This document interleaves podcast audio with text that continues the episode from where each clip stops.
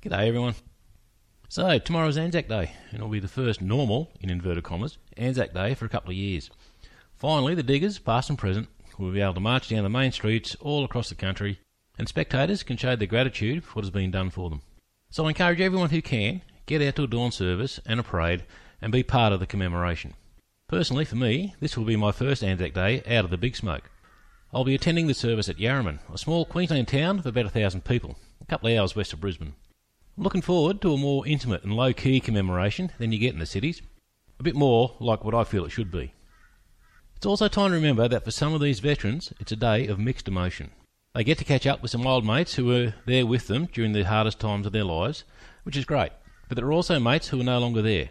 Maybe they were lost during conflict, or have died in intervening years, either by natural causes or taking their own lives. So if you're out at an RSL or wherever, and you see someone with medals on their left side, taking a quiet moment, just give them a nod and move on, and then shout them a beer when they feel ready to come back.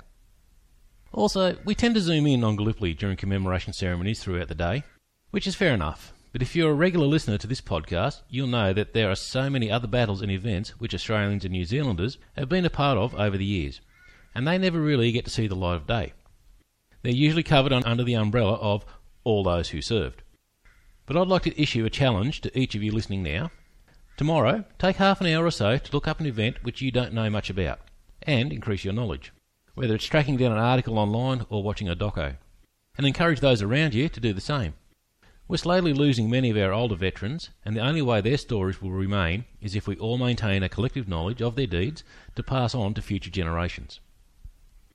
And for those tuning in to the Brisbane March on the ABC, you'll be treated to the dulcet tones of Warrant Officer Class 1 Mick Patman as the Army representative to the ABC commentary. Why do I mention this?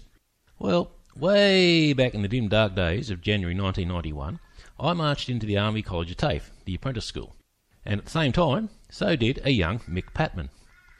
I've long since hung up the spotty pyjamas, but Mick and about half a dozen others from that intake are still there, still doing the job 31 years later. So I'm giving a shout out to Mick to say, bloody well done, mate. Have a good call and do the 46 intake proud. I know you will.